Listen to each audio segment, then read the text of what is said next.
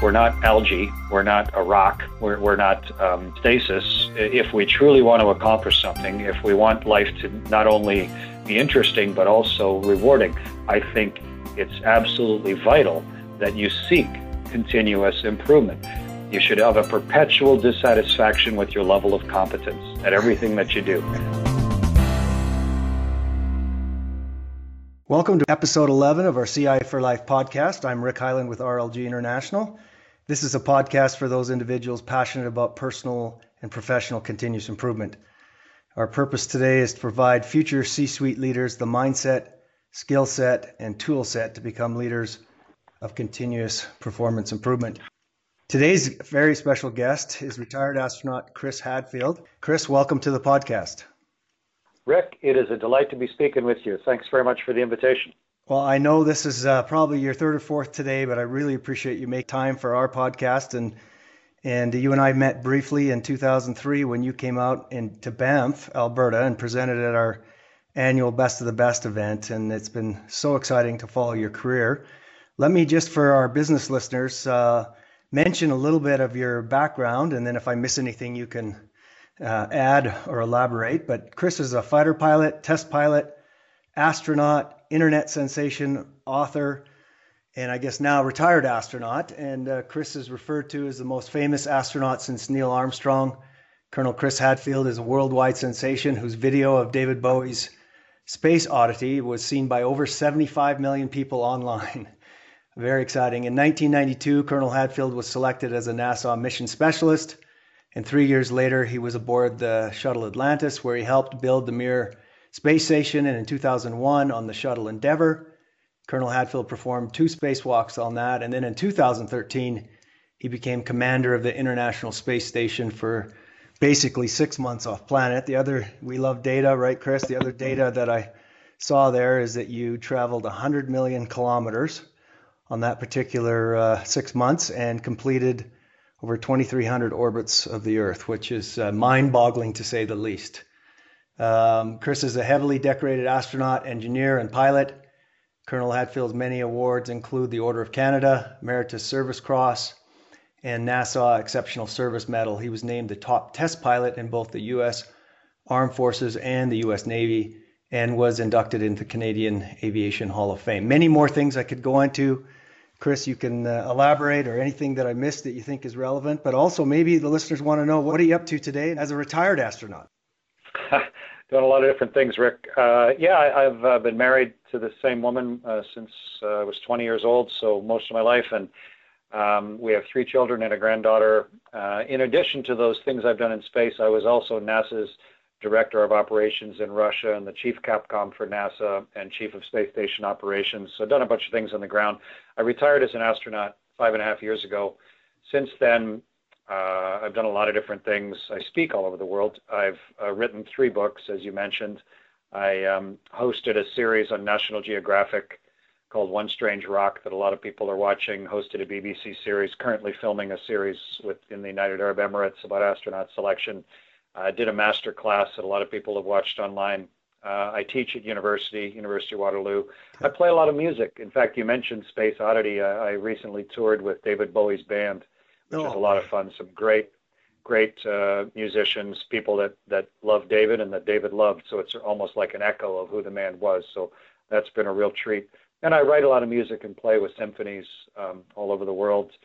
And I guess I'm in the process of writing my fourth book. I run a technology incubator called Creative Destruction Lab um, that uh, that is helping to bring space technologies to the fore and I'm the chair of the board of a, of a space startup that's looking at very uh, inexpensively putting things on the moon and, and how it is that we want to become an interplanetary species, uh, sort of a deliberate action there. So lots of different projects, um, and, and, and all of them, interestingly enough, absolutely directly tied to a, a lifelong imperative of continuous improvement. Mm. To me, that's that's the only way to go through life. We're not algae. We're not a rock. We're, we're not, um, you know, stasis.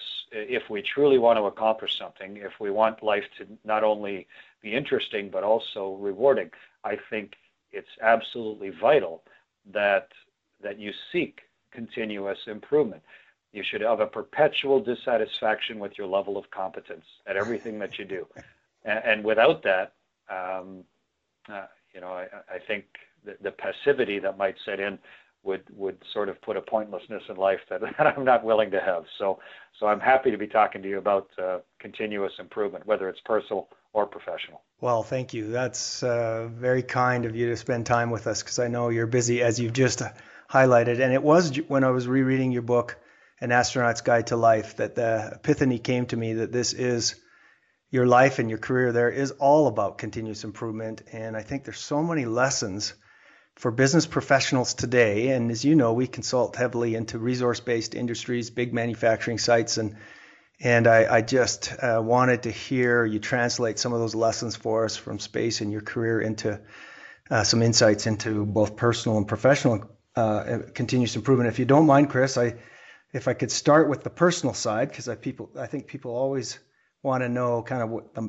driving motivations and insights from people and in my second episode, I spent time on uh, the importance of purpose and mission statements. And uh, so I was rereading your book. Uh, you, you talk about that as a nine year old, I think it was. You watched the first man on the moon and, and were inspired by that. And basically, that became your, your driving focus. Maybe elaborate on that part of the story and then how that purpose drove your future decision making or when things got really tough, how that you went back to that purpose and how that helped with motivation and clarity. Yeah, I think on the personal side, uh, actually in my life, there's been uh, not a lot of difference to my personal and professional lives, and I think it's because the two of them are very tightly tied in with uh, with goals and and with the things that that I try and choose to do each day. And uh, I have I have lots of different goals and interests and things I would like to accomplish. Uh, I, I, have a very clear one, and, and that was uh, that is to walk on the moon. I, I, would love to walk on the moon. It's a goal I don't think I'm ever going to be able to achieve, but I think that's okay, and that that's a really important lesson I think uh, that I learned a long time ago, is that the this the simple act of choosing a goal in life, of having something that seems unattainable but but that if you put it up in the wall uh, in the distance, it gives you um, a focus to what to choose to do next. And, it works on a lifelong schedule, say walking on the moon or or I, I don't know, uh, performing the first brain, brain transplant or what, whatever it is that you think is right on the edge of impossible for you as a human being. But to have that uh, for your overall life. It also works on the daily level. What do I? What is my goals for today? What are the ten things I would love to get done today? If today goes perfectly, when I lay my head on a pillow, what will I have gotten done today? And and have those things up, because all that really matters is what you choose to do next. Right. Your life is not what you know that you someday wanted to walk on the moon. Your life is not the the long distance goal you gave yourself your life is absolutely just the sum total of all the little things that you chose to do next. But if you don't have goals in mind, then how do you choose what to do next? Mm. Is kind of my fundamental question. And by having specific uh, goals and measures and ideas of what you're trying to get done, whether it's today, this week, this year, or this life, I think it helps you then make more informed choices of what to do next. What should I eat? Who cares if I don't care what happens to my body or what, what I need to get ready for. Who right. cares? Sure, I'll just eat whatever. But but if you actually have some sort of objective in mind, then then okay, well this is what I should eat, or this is the exercise I should do, this is the book I should read, this is the course I should take, this is how I should communicate with my family and my friends. You know, what are your goals and your objectives? And then be willing to work hard for the things that are important to you. You know, recognize that um, that to actually accomplish something worthwhile, if it takes no work, it, it's very unlikely to be worthwhile. It'll just be a random taste in your mouth.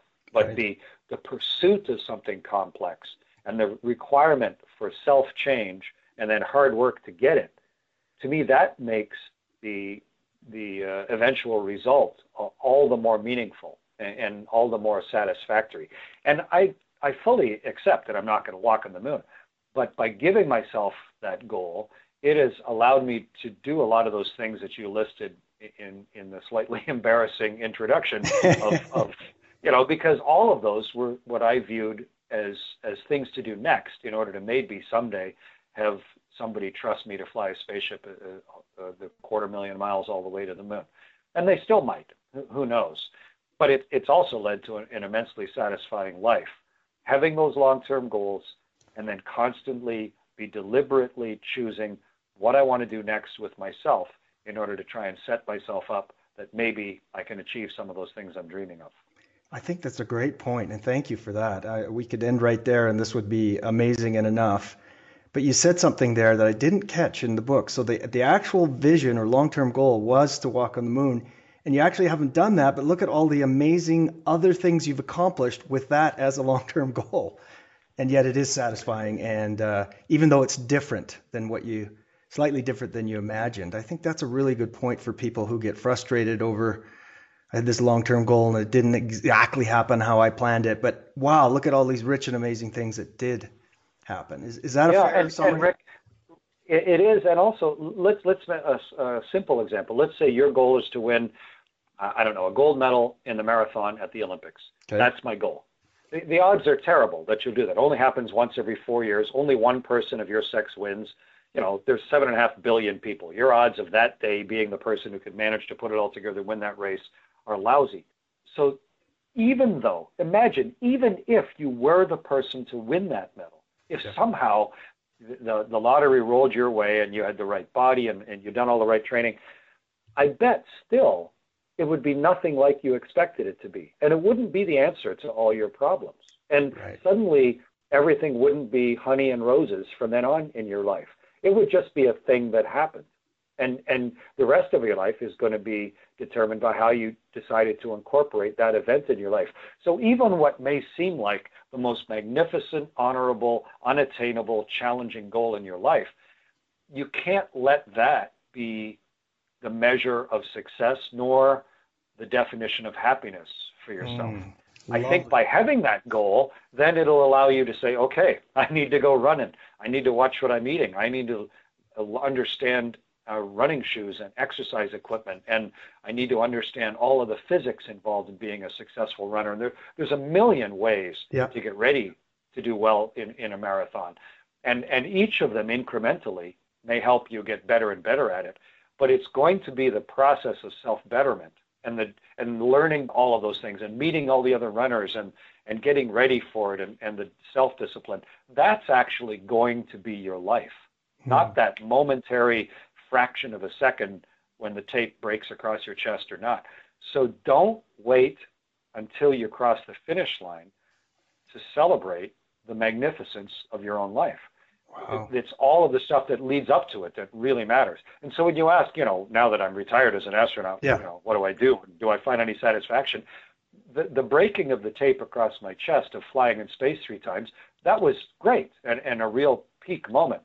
But but not the only peak moments, and by no means the only time that I've enjoyed what I'm doing. And and some people say, "Oh gosh, your life life must be gray and, and dismal after having done done something so magnificent." But I was an astronaut for 21 years. I was only in space for six months.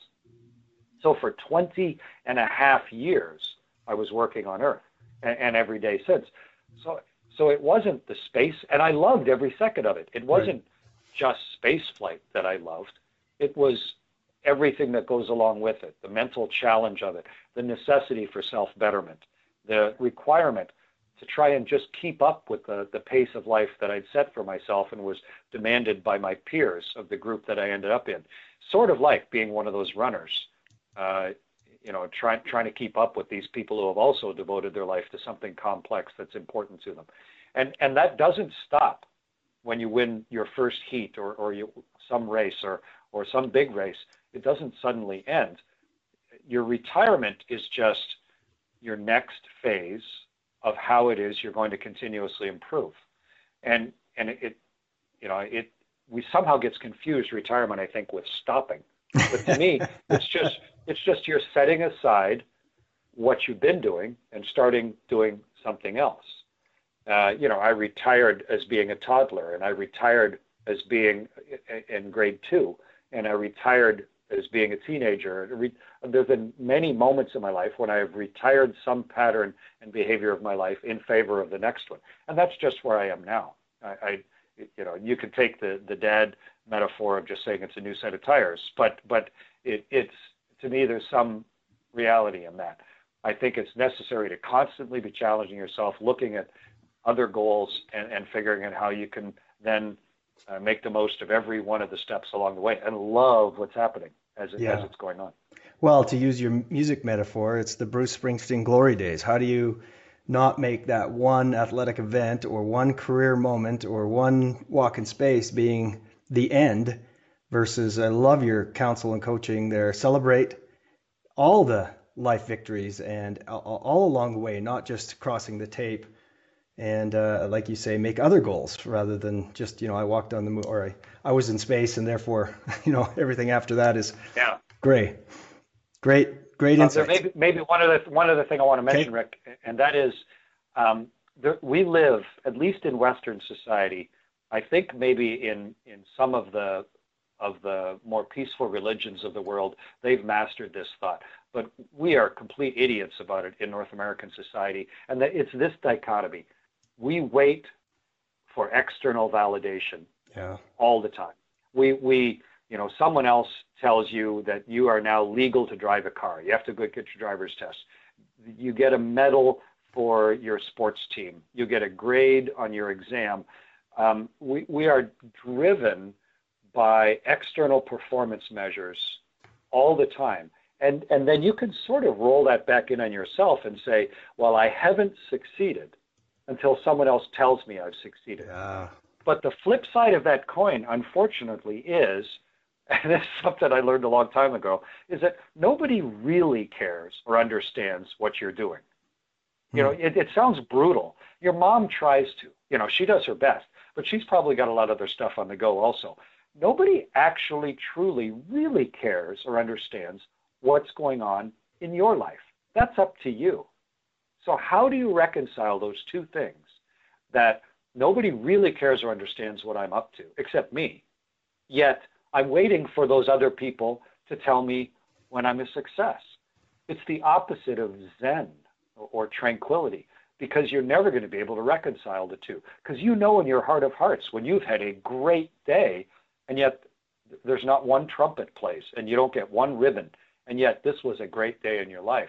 And so what I try and do is lower my personal bar of victory to be as low as I can possibly make it because I want to feel like I'm victorious all the time. I don't want to have to wait until some regulatory body that really doesn't care about me at all somehow manages to say, yep, uh, he's valid or not. And that's nice when that happens. And it's sort of a reaffirmation that your own value system is correct. But but don't wait for that to happen. Take joy and pride in what you're doing, in your own sets of victories. And, and don't wait till 10 years from now to allow yourself, when someone says, yep, you've graduated, to suddenly feel good about yourself. Notice that, that you've learned things because you've been continuously improving. You're a, a different person when you went to bed than you were when you woke up. And, and so celebrate it. It doesn't have to be crazy, but just have that personal, quiet smile of, of satisfaction of having improved yourself, unanswerable to anybody else, and try and accept the serenity of that. Mm. And then if someone else wants to tell you that's great too, that's fine. But but don't count on them because they will even even if after 10 years they tell you you're the best in the world, uh, it won't be able to counterbalance the reality of what your life was to get there. So don't wow. wait till they tell you. Tell yourself. What a yeah, you're right. Those Eastern religions, Eastern thoughts. Uh, there's some great, even Canadian writers on that. Eckhart Tolle, Power of Now. But I love the dichotomy you're talking about because you know some people don't set long-term goals for that very reason that I won't be able to enjoy the now or the you know I'll be too focused on you know somebody's uh, validation that I achieved this big long-term goal. But you're talking about that balance between still have these things you're striving for, but have joy and pride in every day and don't wait, you know, for other people to tell you you're great or you had a victory. And and that is a difficult balance. And I, I picked that up in your book as well, Crystal. Thanks for that example or modeling both of those things in your lives or trying to anyhow. Appreciate that. The other thing, I know we're going to run out of time here. We haven't got to the planning and things that I want to talk to you about, but da- daily habits. What what do you think? What are one or two things you'd share with the listeners that really contributed to your uh, overall success as a husband, father, astronaut, test pilot, etc.? Uh, just a few things. Um, uh, ha- have a pattern to your life. Have goals. Have things you want to accomplish on an hourly and a daily basis, um, and, and and keep them, you know, internal and external. Think about the needs of the people around you and your own needs, uh, your obligations, but also your obligations to yourself, and and keep them in mind and and try and be accomplishing as many of them as possible. And when you're doing something, try and get that thing done if you can. Try and you know. Um, don't scan 40 emails and don't answer one of them or or you know that's a that's a, a figurative kind of idea yep. but take that thing that's in front of you and and if you possibly can get that thing done and and it's sort of a little bit like surfing you know that wonderful feeling when when you catch a wave. You finally get away. And you know, you're you're sort of paddling around, and whether you're a body surfer or actually can stand up or kneel on a board, but there's that wonderful feeling when you've just been sort of moving your hands and, and kicking your feet a little bit, but suddenly there's this momentum that occurs. And it's it's the direct result of of the, the moving of your hands and feet and the weight, but also the environment that you got yourself into. But if you're not there and you're not noticing the wave, then you're never going to catch one. So treat each day like that. There's a wave to get mm-hmm. on every single day, but you have to uh, give yourself the goal of doing it. And then with every little motion forward, you, you're building up the momentum to be able to look around and go, hey, this, this day's moving along great. I got, got, got some stuff going on. And if it isn't, then step off that wave, reorient, figure out, okay, well, what am I actually done today? And, and don't, don't negate yourself, you know, have those those um, daily habits that allow you to accomplish things that you want to get done on a daily basis. One other thing, and that is you can get so wrapped up in your own work that uh, you forget yourself, or more importantly, you forget your family. And something I, I'm, I wasn't always successful at, but I tried to do as well as I could, as often as I could, and that is when you're driving to work in the morning or, or riding the bus or whatever, think about what you want to get done at work today. But do the opposite on the way home. Mm-hmm. And that is, yes. what do I want to do at home tonight? What do I want to get done? How could I do a better job of this? What, you know, how can I be, be true to my spouse and my kids tonight? Think, think that you have equal weight responsibilities uh, uh, in both places as far as setting setting your objectives. Continuous improvement doesn't just mean yourself. You know, it's it's the environment that you live in as well, and the lives of the people around you. So I, I try and keep those daily habits. Um, break the pattern, give yourself a break, take a little nap, get some exercise, but also be kind to yourself. Just because you didn't get everything done you wanted or you didn't get the, the thing done that was important to you, the beauty of living on a rotating world is that you get one sunrise per day, and it gives you another whole chance to start that list over again. So uh, accept the, the, the, patience of uh, of a new dawn each time as it comes, because with it comes the opportunity to, to start the process over again. Wow, thank you for the insights on being in, as intentional with your family as you are at work. I think that's a great insight, and, and also to be kind to self. Uh, thank you for sharing that philosophy with us. Uh, I just want to move on. One other thought I've had while reading your book is, is you know, uh, we all know the lesson of you have to work hard to be successful in life, and there's lots of, you know, you talked about it being a test pilot and how hard you had to work out that way, but also evidence of you having to work smart too. There's just the complexity of what you were trying to accomplish. You had to do both, and I think that is a key success factor for life and business today. So many of these executives and managers are too busy to do everything right. And so, this idea of work hard and work smart to be successful. Do you have any thoughts or insights or examples on that? Sure. Let, us take the, the example you just mentioned of being a fighter pilot and a test pilot. In order for me to successfully test a complicated airplane like an F 18, uh, I need to really understand the airplane itself. I need to know aerodynamics. I need to know weather. I need to know flight controls, flight control theory. I have to understand what we're trying to fix in this airplane, why the test is going on. So I have to really know what I'm doing. Work hard to know what I'm doing. But there is a thousand other things that have to happen that I cannot mm. possibly have have responsibility or expertise in. Someone has to get that airplane ready. Someone had to build that airplane. Someone had to do the metallurgy to make the metal that's in their airplane. Someone wrote the, the software for it, built the electronics for it. And then on the day I'm going to fly it, I'm counting on the meteorologists who are looking at the weather for the day, the people that maintain the runway, the, the air traffic control people I'm talking to. I'm counting on thousands of unseen people absolutely to do their role so that I can specialize and focus to do my role.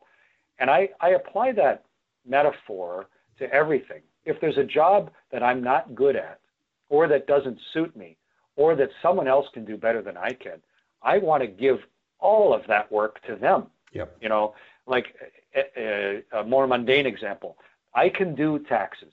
I can write. To, I've done taxes for years. I can turn my income into legal documents so that I pay my taxes and I'm a good citizen of my country. But I'm not. I'm not uh, really good at it, and I don't like it, and I don't think it's a useful um, uh, spending of my own time. What I would much rather do is earn money doing things that I love to do or that I'm good at or that contribute to society, and then find someone who loves doing taxes, who loves maintaining the airplane, who loves being an air traffic controller, and let them get super good at their job and then trade. It's why money was invented for, for barter of expertise and for barter of, of what people want to do with their time. And so I think when you're talking working hard and working smart, the temptation to just grab the work away from somebody else and say, I can do it better than that, needs to be tempered with the recognition that um, that you only have a limited amount of energy and time, yes. and you need to really focus on the things not only that you're best at, but that give you the greatest sense of satisfaction and the greatest impact in the area where you want to have impact, and try and give away and delegate everything else that you possibly can.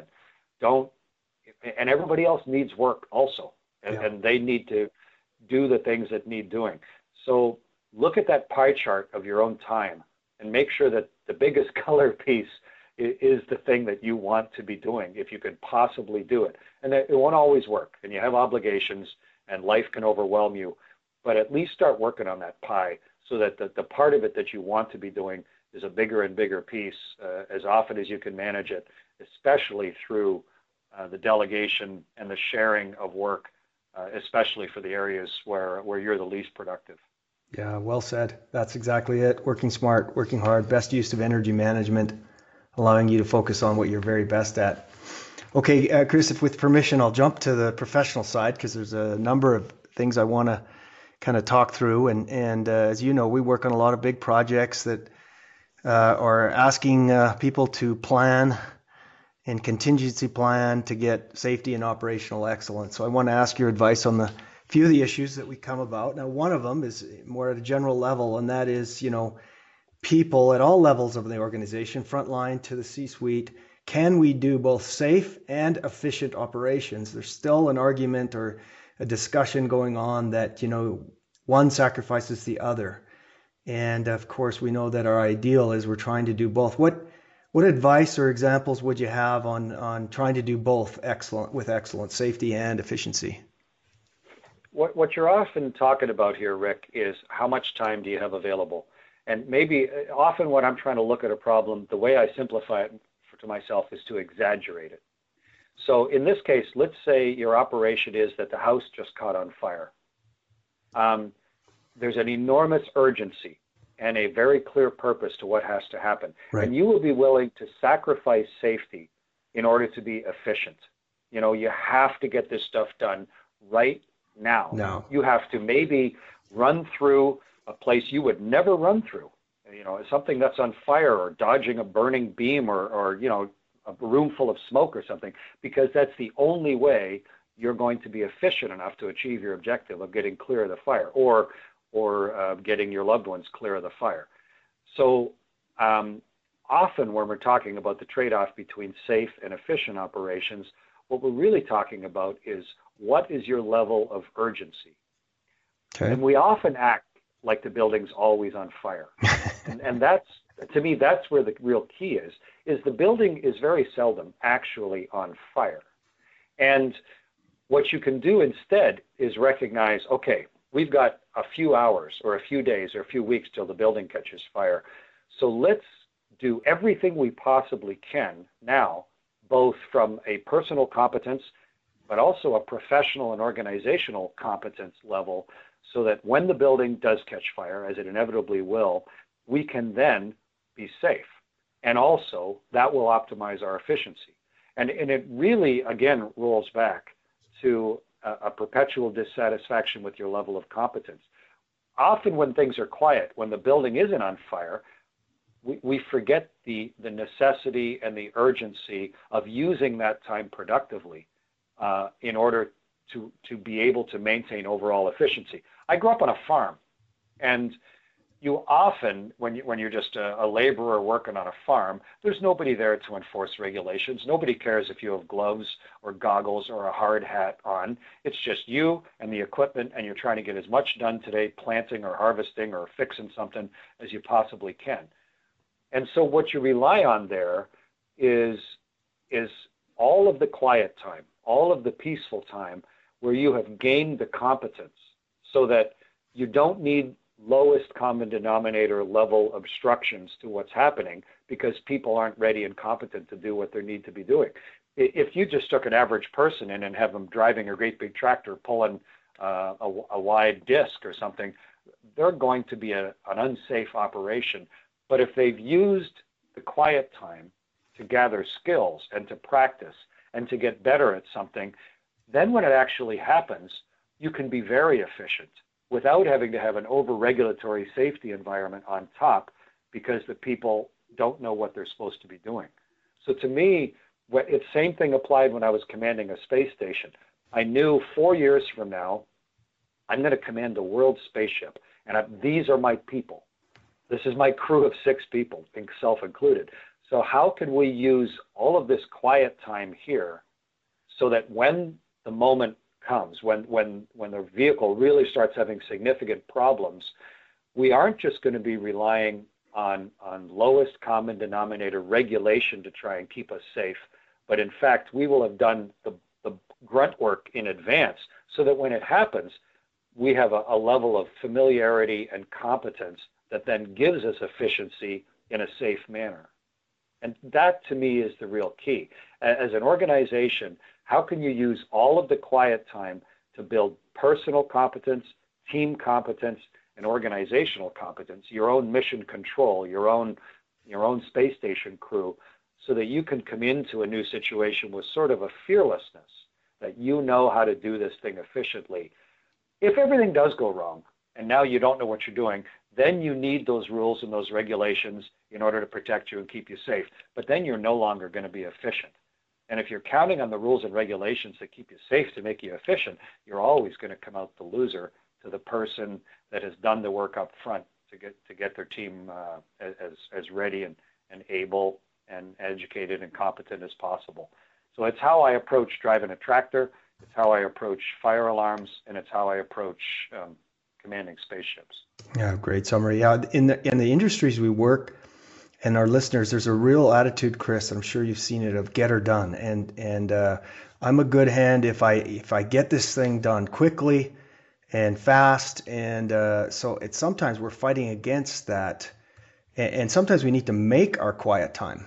Um, in some of these, there's not planned quiet time to prepare or build competency, and so you know companies like DuPont and other leaders talk about take two or a principle of making quiet time before a big job in order to properly plan, think through, build competence, et cetera, et cetera. So uh, I think we're fighting against sometimes the natural tendencies of get her done to make the quiet time so you can build that competency and, and so you can get both as, as you're suggesting. So thank you for. Yeah, in a low threat, non technical world, get her done has worked for us for hundreds of thousands of years. Yeah. You know, big, big and strong and get her done because it's within your your um, ability to control the variables.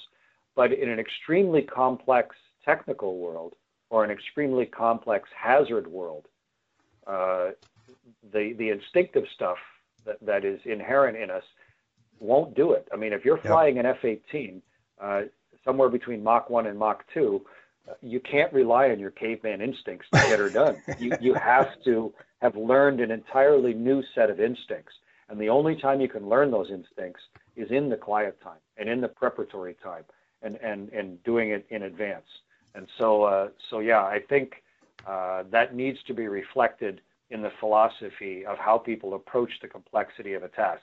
The more complex the task, the less you can rely on your gut instinct, your animal instinct, and need to have changed your instinctive reactions. Well said. Thank you. And I want to pick up on that high hazard environment. That's kind of the next issue I wanted to bring up and get your advice and thoughts on. And, and in industry, we're we're always trying to get our in, incident recordable rate down and and heavy focus. This is my interpretation, but a heavy focus on what I'll call slips, trips, and falls, which you know, we don't want any of that.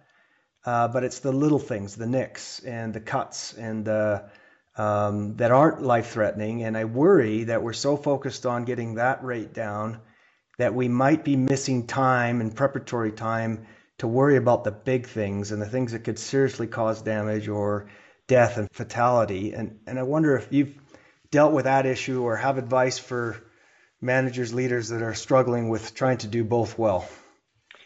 Sure. Uh, it's not directly applicable, but maybe it's memorable. And that is, uh, I've done two spacewalks extremely high threat, magnificent human experience being outside a spaceship in mm.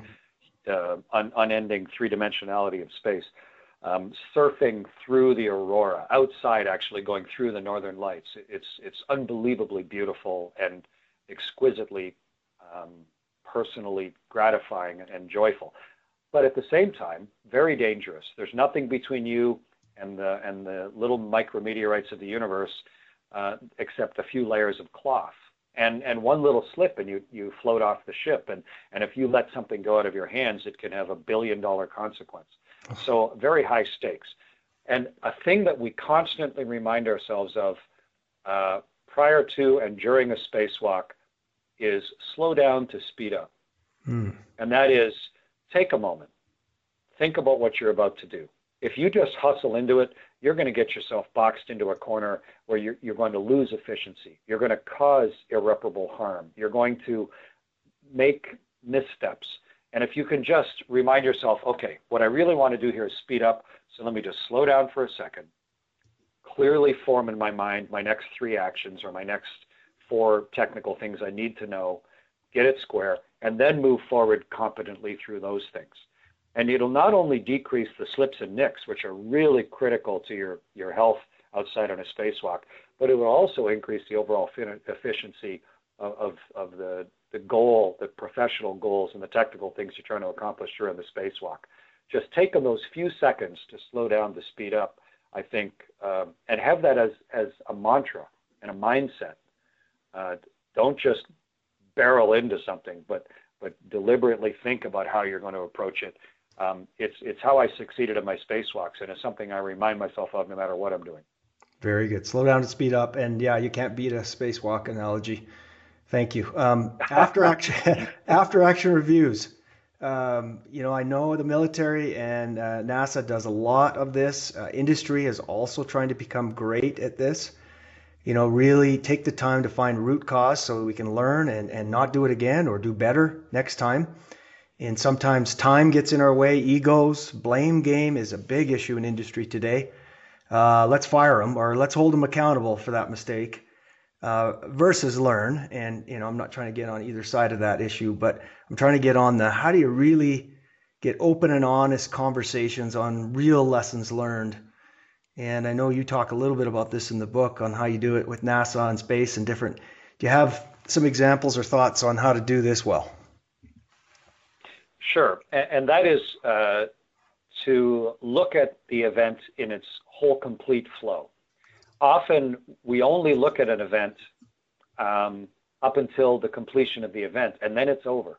You know, you you, uh, you define what it is you're trying to do. You get your team ready. You give everybody the briefing, and then we execute it, and you, you tighten up the last bolt, or, or close the last valve, or or whatever, cash the last check, or whatever it is you're trying to do that day, and it's done and now the event's over. But it is not over. the the natural uh, like bell curve of what happened is what do you do on the other side of finishing the actual event, and that is where you debrief. It's where you take the lessons learned from. Hey, you know what? We did that today, but in fact, we just got away with it. We didn't actually do it. Mm, we just yeah. got away with it through luck. And and you have it's very tempting when you finish to go, man, I'm tired. We got her done. Yeah, it doesn't matter how it actually happened. You know, you got to break eggs to make an omelet. Let's just go have a beer and and and you learn nothing from it. You sure don't learn anything organizationally from it. The greatest example I know of is how we run mission control, and that is through flight rules, because we only actually very rarely fly in space historically, but we practice and simulate a tremendous amount. Okay. So how do you institutionalize lessons learned, especially when you only execute occasionally? Yeah. How do you make sure that, that the new person coming in doesn't have to make 50 mistakes on their own in order to learn what not to do? Uh, and if you never have a debrief, that's what you're you're kind of subjecting that person to. They have to make the mistakes themselves. But if you have institutionalized the learning through a set of, of operating rules that are constantly being updated, that are constantly being contributed to, and also referred to as sort of the Bible of of, uh, of resource of how to execute this thing, then you have an ethos within your organization that that doesn't um, allow the same problem to occur over and over again.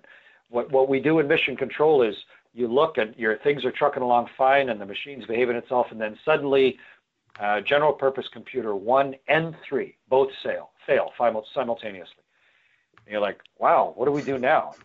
And and so what you do is you grab the flight rules and you go to GPC failure, general purpose computer failure, and you look, okay, in the 300 times we ran this in simulation, when we had these two, these were the actions that we took, and this is what worked, this is what didn't work, and this is the recommended procedure to follow as a result of having head after action um, as part of our normal way of life. And, and we exaggerate it because our stakes are so high. We only yeah. get to fly in space occasionally. If you get it wrong, everybody dies, and, and, and you lose a billion dollar asset. So we have to really exaggerate it. But you can do it at a small level. You can do it within your own family. Like, hey kids, today uh, we're going to have a fire drill. Okay, I'm going to reach up and I'm going to push the fire alarm. Ready, go. And nobody does the right thing. So you take your, your finger off the fire alarm and you go, okay, so if the fire alarm goes off, then we need to do this. Now that's your after action. And then you say, and probably you're going to be asleep because most of the time you're in this house, if you look at hours per day, it's when you're in bed asleep. So let's now everybody go to their bed. I know it's daytime. Go to your bed and I'm going to swing the alarm, and I want everybody to do the right thing.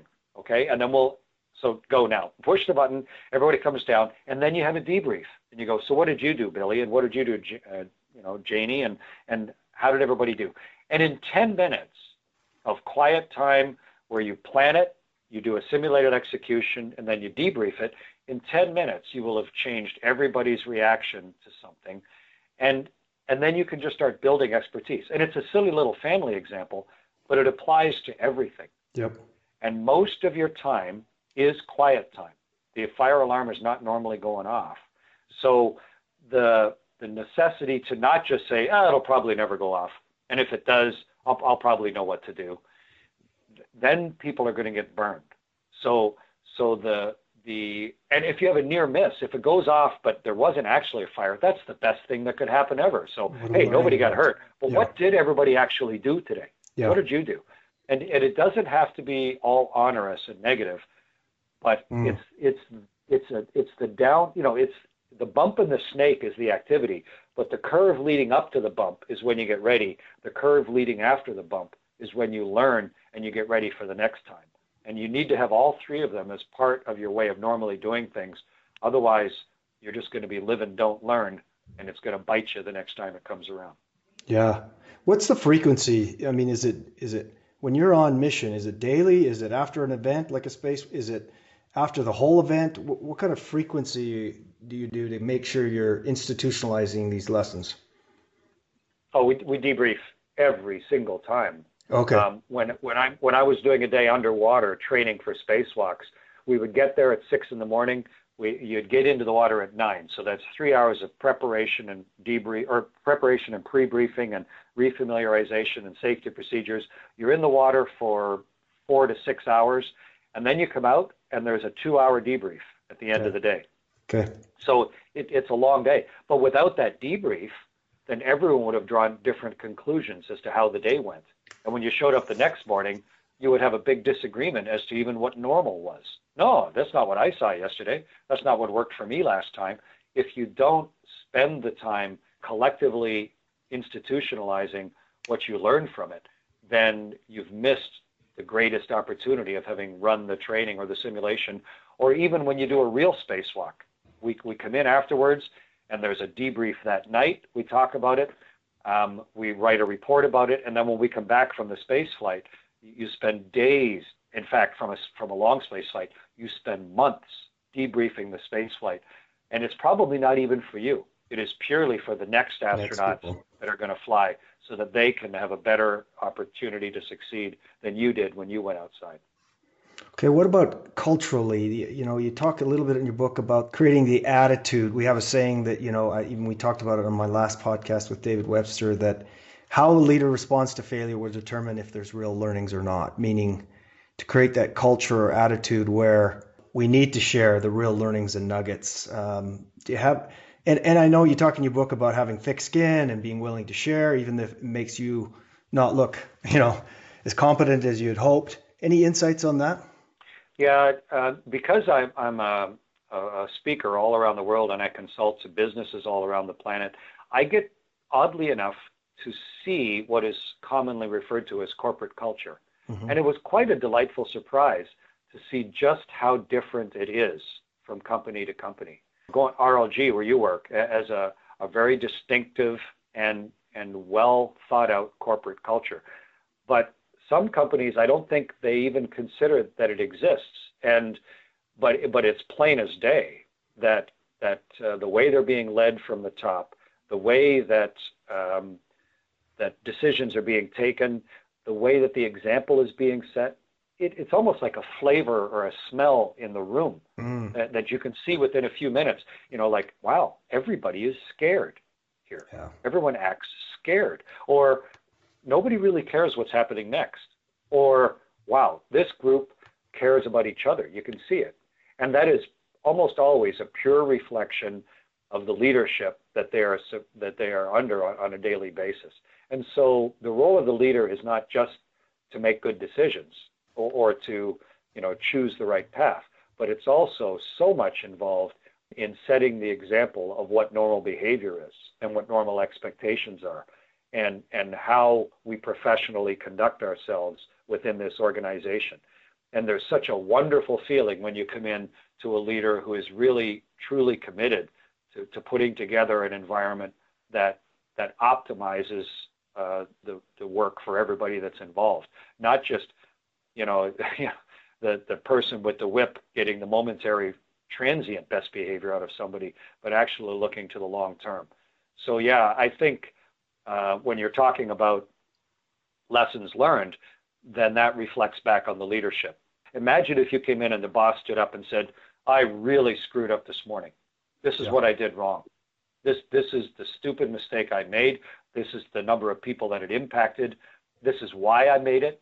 And these are the lessons that I'm learning from it. And these are the lessons I think that everybody can learn from it and why I think it matters that we all know that I messed up. That, That- would open up. That will have as big an impact Yep. as, as one more mission statement ever would. Yep. Yep. Well said. And Chris, I know I'm mindful of the time here, but I'm looking one of my favorite sayings from your book, and you mentioned in a couple of the chapters. Sweat the small stuff, but don't let them see you sweat. What did that mean to you in your career? Yeah, it's all about preparation. Uh, life exists in the minutia and in the small stuff. I mean, if, if you go, I, I play with Bowie's band, and if you go watch Bowie's band play, they they're just cavorting around the stage and they're laughing and they're you know they, they make magnificent music look effortless. Mm. But they have been studying music for 50 years. And when you get backstage with them, they're practicing. And when you go to the sound check that afternoon, they take the top 20 things that they know from the last debrief didn't work out properly, and they're practicing, they're hammering them over and over again, trying to get the skill right. And they're talking about how are we actually going to do this part? How's it going to work? So that when the moment comes, it looks inevitable. And you think, wow, I wish I was a rock star. How, how great is that? These people are just from another planet. They're not. And, and getting to know David Bowie's um, keyboardist, Mike, Mike Garson, he's such a sweet, thoughtful guy. He's in his early 70s now, supremely talented, but also so disciplined and so musically aware and so concerned about doing the job right and so absolutely mindful of the small stuff. So that when the moment happens, when people have done all of the preparatory work and sweated all the small stuff, now you can look around inside the moment and celebrate it and, and, and revel in yeah. it because you have done the work up front. And it's the way great music gets conducted. It's the way space flights happen. It's the way good businesses are run. And that is to spend all of the preparatory quiet time that you have uh, right up until the moment that you hit the first chord, getting ready for it. But when that first chord hits, love it. Love what's happening and use what you've learned in order to, uh, to, to, to do it as well as you can while operations are being executed. Mm, thank you for that, and thanks for bringing in the music example as well. And it happened; it's for all careers, isn't it? Not just uh, business or space. Oh, it's it, it, anybody who's successful. Yeah. Uh, they didn't they didn't get there accidentally. Uh, if they did, it won't last. And and um, and they did it through through a dogged application of hard work and pursuit of something that was important to them. Yep. So let's close it up there, Chris. Any last thoughts or uh, anything you'd like to share before we close up? I think just that because of our creativity, our ability to communicate with each other, and our ability to move freely around the world has never been better. Transportation and telecommunications have given us ability to see and exchange thought with other people at an unprecedented rate. And so the speed of invention has never been this higher, uh, had never been this high. And it's accelerating. It, you know, you look around and think you're busy, but things are never going to be this slow again. and so I, I think you need to internalize that and recognize that, hey, that stuff I learned in college, that is not going to be enough to distinguish myself so that I can just coast on the superiority of my gained skill and knowledge through the rest of my life. I need to be a student for the rest of my life. I have to constantly be, be bettering myself just to keep up with the accelerating pace of invention and communication and opportunity. And, and recognize you're going to have to take time in your life to go back to school. There was a time where the pace of invention was slow enough that if you got a master's degree by 24, you've you've been to the mountaintop, and the rest of your life can just be a descent from that mountain. But the the relative heights of the mountains have changed, and so recognize that for you, and especially for your kids, they're going to have to go back to school more than once in their life just to be able to keep up with the onslaught of human invention and, and the knowledge that comes with it and in order to stay competitive and creative in the world. We have to change some of the social structures that brought us this far in order to keep up with uh, with the opportunity that they're giving us. There's nothing wrong with it. I think it's actually good and healthy. Uh, your life doesn't suddenly end when you turn 50 or 60 or 65 or something. Uh, so constantly be challenging yourself, recognizing that that's going to help us to thrive. And, and my own personal mantra to allow me to contribute to the quality of life for as many people as possible in a sustainable way. To me, that's the essence of everything. Wow. Chris, so grateful for the hour that you've given us here today and really appreciate the lessons, so many of them embedded in both the personal and professional learnings. I really appreciate the time. And let me close it there and uh, thank our listeners for hanging in for the whole hour. Until next time, this is Rick Heyland with RLG International. And you heard Chris Hadfield be a student, a CI student for the rest of your life.